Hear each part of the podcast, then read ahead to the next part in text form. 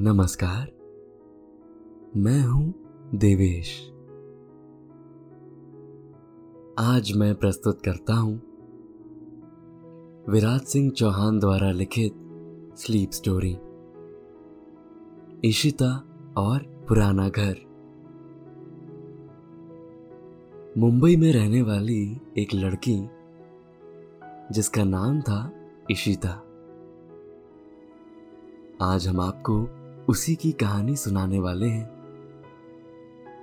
इशिता एक इंडिपेंडेंट लड़की थी। अच्छी सी एमएनसी कंपनी में उसकी जॉब थी और वो अपनी कॉरपोरेट लाइफ को जी रही थी। अच्छी कमाई अच्छा जीवन और सब सही था। लेकिन एक दिन उसके पापा का कॉल आया। और कुछ ऐसा बताया कि इशिता चौंक गई। और उसी दिन अपने घर के लिए निकली। तो ऐसा क्या था कि जिसकी वजह से इशिता को उसी दिन घर जाना पड़ा? आइए जानते हैं आगे इस कहानी में।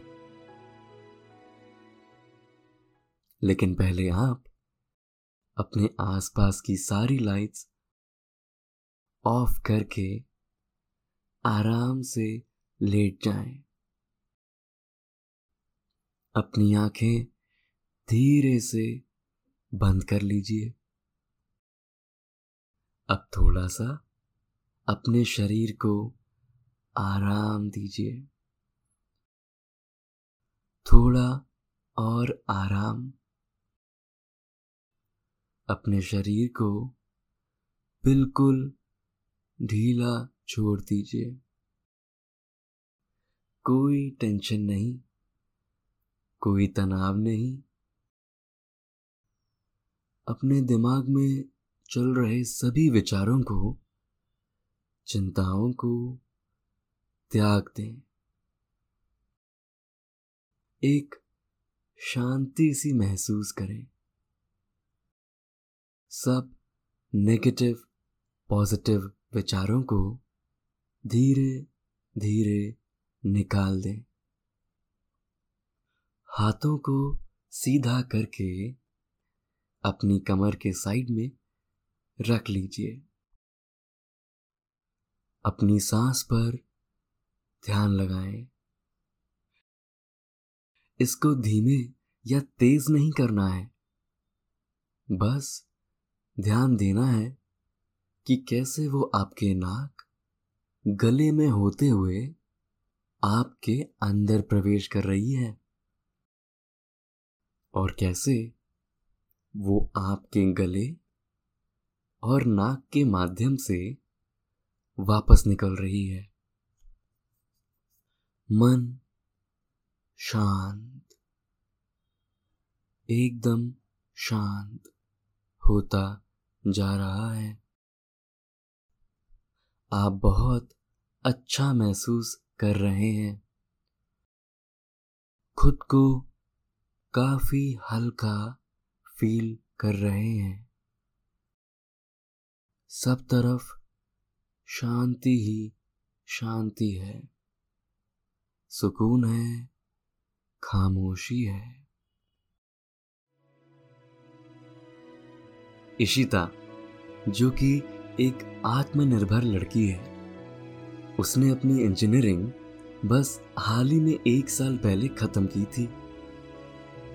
और फ़िलहाल वो एक बड़ी कंपनी में जॉब कर रही है। इशिता मुंबई में अपनी ऑफ़िस की एक रूममेट के साथ रहती थी। उसका परिवार नागपुर में रहता था, क्योंकि उसके पापा की जॉब वहीं पर थी। उसने एक साल में अच्छे से मेहनत करी थी और कुछ दिनों पहले उसे प्रमोशन भी मिला था। और वो अभी अभी नई टीम लीडर भी बनी थी। ज़्यादातर तो इशिता का हर दिन ऑफ़िस में अच्छे से ही गुजरता था। मगर एक दिन जब वो ऑफ़िस में काम कर रही थी, तब उसके पापा का फ़ोन आया। इशिता सोचने लगी कि पापा इस वक्त क्यों फ़ोन कर रहे हैं? ज़्यादातर तो वो शाम को ही फ़ोन करते हैं। इशिता ने कुछ सेकंड्स में ही फ़ोन उठाया और उसके पापा को नमस्ते किया। उसके पापा ने बताया कि, बेटा, वो अपना गाँव वाला घर है ना? उसको बेचने के लिए मैंने एक एजेंट से बात की थी और उसका सौदा भी पक्का हो चुका है। मगर जिन्होंने घर लिया है ना उनको कल ही वहाँ पर सामान शिफ्ट करना है। तो बेटा तुम्हें अभी गाँव जाना पड़ेगा। तो इशिता बोल पड़ी, पापा, आप ही चले जाओ ना। मैं ऑफ़िस में सब बीच में छोड़कर कैसे जाऊँ? तब उसके पापा ने कहा, बेटा, मैं फ़िलहाल काम के सिलसिले में दिल्ली आया हुआ हूँ, वरना मैं ही चला जाता। तुम जाके आओ, ऑफ़िस में से छुट्टी लेकर, और वहाँ पहुंचकर मुझे फ़ोन करना। वहाँ तुम्हें वो डीलर भी मिलेगा। इशिता जब तक कुछ कहने जाती, तब तक उसके पापा ने फ़ोन रख दिया। इशिता काफ़ी परेशान और गुस्सा हो गई। वो सोचने लगी कि एकदम से ऐसे कैसे ऑफ़िस का काम छोड़कर जाऊँ मैं? अभी एकदम से बस भी मिलेगी या नहीं, क्या पता? उसका मन बिल्कुल जाने का नहीं कर रहा था। मगर आखिर में मजबूर होकर इशिता को अपने गाँव जाना ही पड़ा। उसने ऑफ़िस में बात करके आधे दिन की छुट्टी ले ली और टैक्सी बुक करके अपने ऑफ़िस से ही गाँव जाने के लिए निकल पड़ी। कुछ आगे रास्ते में उसे ट्रैफ़िक में करीब एक घंटा खड़ा रहना पड़ा। वो उस वक्त सोच रही थी कि अभी ये एक और परेशानी। फिर वहाँ से कार निकली और करीब तीन घंटे का रास्ता पार करते हुए उसके गाँव की तरफ़ चल पड़ी। जब वो उसके गाँव से कुछ दूरी पर थी, तब एकदम से इशिता को थोड़ा झटका लगा। और तुरंत ड्राइवर ने गाड़ी को सड़क के किनारे लगाया। इशिता ने ड्राइवर से पूछा कि, क्या हुआ भैया? तो ड्राइवर ने बताया, मैडम, टायर पंचर हो गया है। इशिता इस पर और परेशान हुई और सोचने लगी, अब ये क्या दिक्कत है यार? ड्राइवर ने कहा, मैडम, मैं अभी टायर बदल देता हूँ। आप तब तक बाहर उतर कर थोड़ा इंतज़ार करिए। इशिता बाहर उतरी और पास में खड़ी होकर यहाँ वहाँ देख रही थी। चारों तरफ़ हरियाली थी और हल्की सी गाँव की मिट्टी की खुशबू आ रही थी। उतने में उसे उसकी एक सहकर्मी साक्षी का फ़ोन आया और वो पूछने लगी कि, मैडम, आपने वो डाटा शीट वाली फ़ाइल कहाँ रखी है? इशिता ने बताया कि, वही मेरे डेस्क पर रखी है, देखो। उसकी सहकर्मी को फ़ाइल मिल जाती है। और वो धन्यवाद कहकर फ़ोन रख देती है। तभी पीछे से ड्राइवर की आवाज़ आती है। मैडम, टायर बदल दिया है, आप बैठ जाइए गाड़ी में। फिर वो वहाँ से आगे बढ़ते हैं। करीब आधे घंटे में वो अपने गाँव पहुँच जाती है। वो खिड़की से बाहर देखती है तो उसे गाँव का जीवन देखकर पुराने दिन याद आ जाते हैं। अब गाँव काफ़ी बदला हुआ और नया नज़र आ रहा है। फिर कुछ देर बाद में वो अपने घर पहुँच जाती है। वहाँ गाड़ी से उतरकर ड्राइवर को पैसे देकर वो अपने घर की तरफ़ बढ़ती है। बाहर खड़े रहकर कुछ देर यहाँ वहाँ देखने के बाद वो अपने पापा को फ़ोन करती है और बताती है पापा, मैं घर पहुँच गई, पर यहाँ पर कोई दिख ही नहीं रहा है। तो उसके पापा कहते हैं, बेटा, मैंने डीलर को बता दिया है, वो बस आता ही होगा। और ट्रक वाले को भी बोल दिया है, वो सारा सामान भर के ऑर्फनेज ले जाएगा। ओके पापा, इतना कहकर दोनों फ़ोन रख देते हैं। इशिता उसके घर के आँगन के बाहर बना मेन गेट खोलती है। और अंदर जाती है। आँगन में एक झूला और चेयर उसे दिखती है।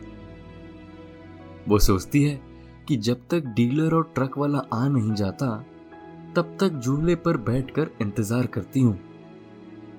झूले पर बैठकर वो झूल रही होती है, तब उसे अचानक याद आता है कि बचपन में इसी तरह इस झूले पर कितना झूली थी मैं।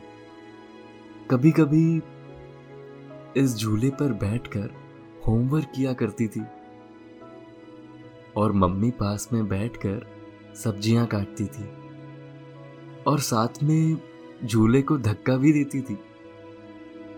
ये सोचते हुए इशिता मन ही मन मुस्कुराती है।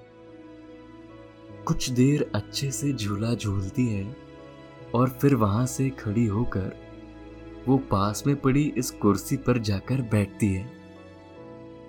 कुर्सी पर बैठकर वो आँखें बंद करके आगे पीछे होती है।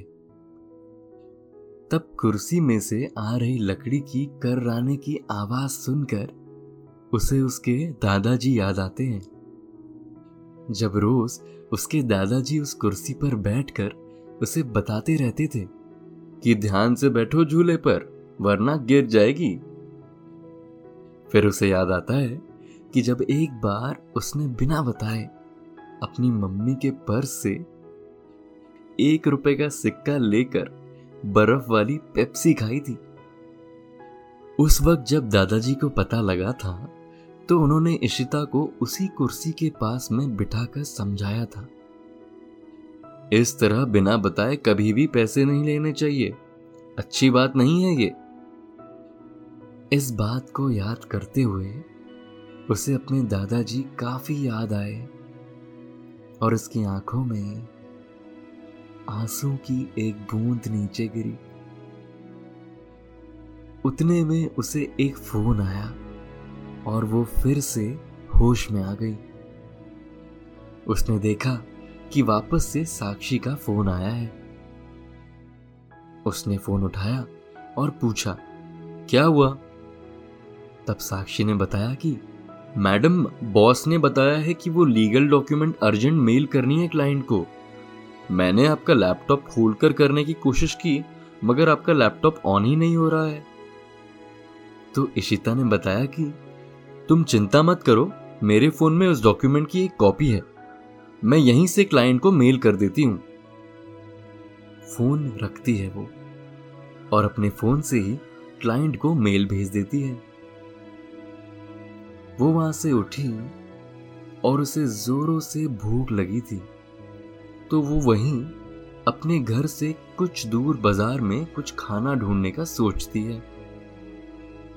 रास्ते में वहाँ चलते चलते वो उन सब गलियों को देख रही है, जहाँ से पहले वो हर रोज निकलती थी।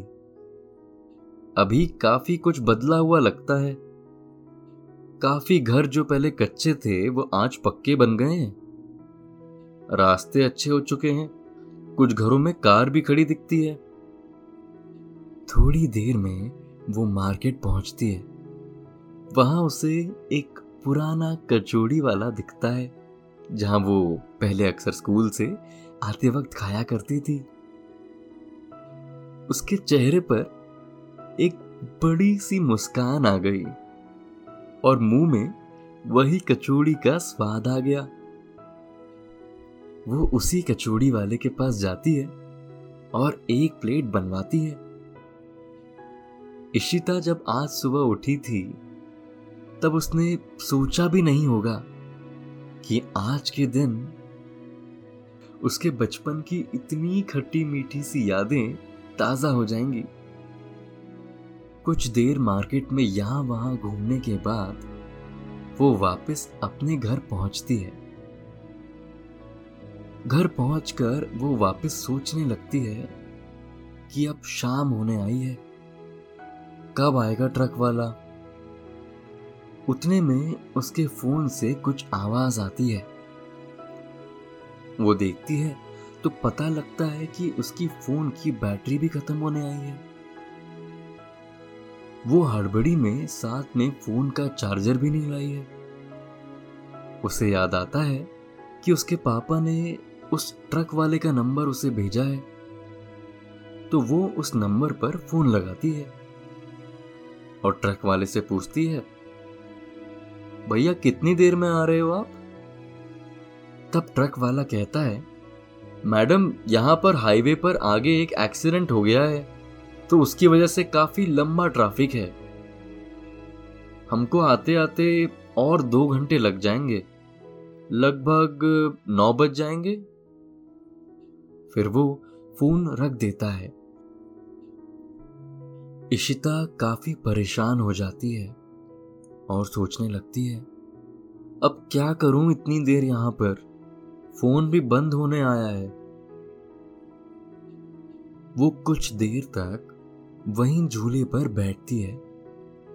और कुछ देर में उसकी फ़ोन की बैटरी पूरी खत्म हो जाती है और फ़ोन बंद हो जाता है।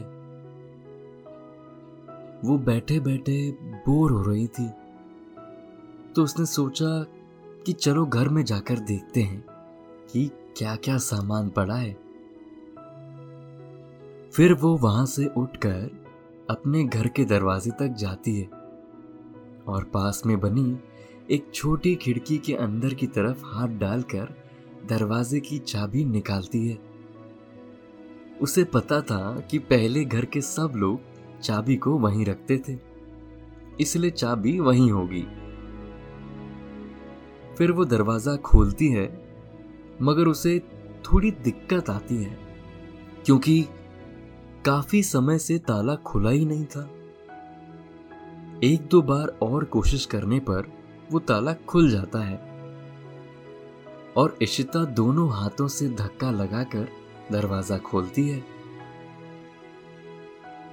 जैसे ही दरवाज़ा खुलता है तो वहाँ थोड़ी धूल उड़ती है। वो अपने हाथों से धूल को हटाते हुए अंदर जाती है। घर के अंदर उसे सब चीज़ों पर कपड़ा ढका हुआ दिखता है। एक तरफ़ उसे कई सारे बॉक्सेस रखे हुए दिखते हैं। वो उन बॉक्सेस के पास जाती है। उनमें से एक बॉक्स में से उसे एक खिलौना बाहर आता हुआ दिखता है, जिसे देख इशिता उस बॉक्स को खोलती है। बॉक्स को खोलते ही उसे सामने काफ़ी सारे खिलौने दिखते हैं। इशिता उन खिलौनों को बारी बारी बॉक्स से निकालती है।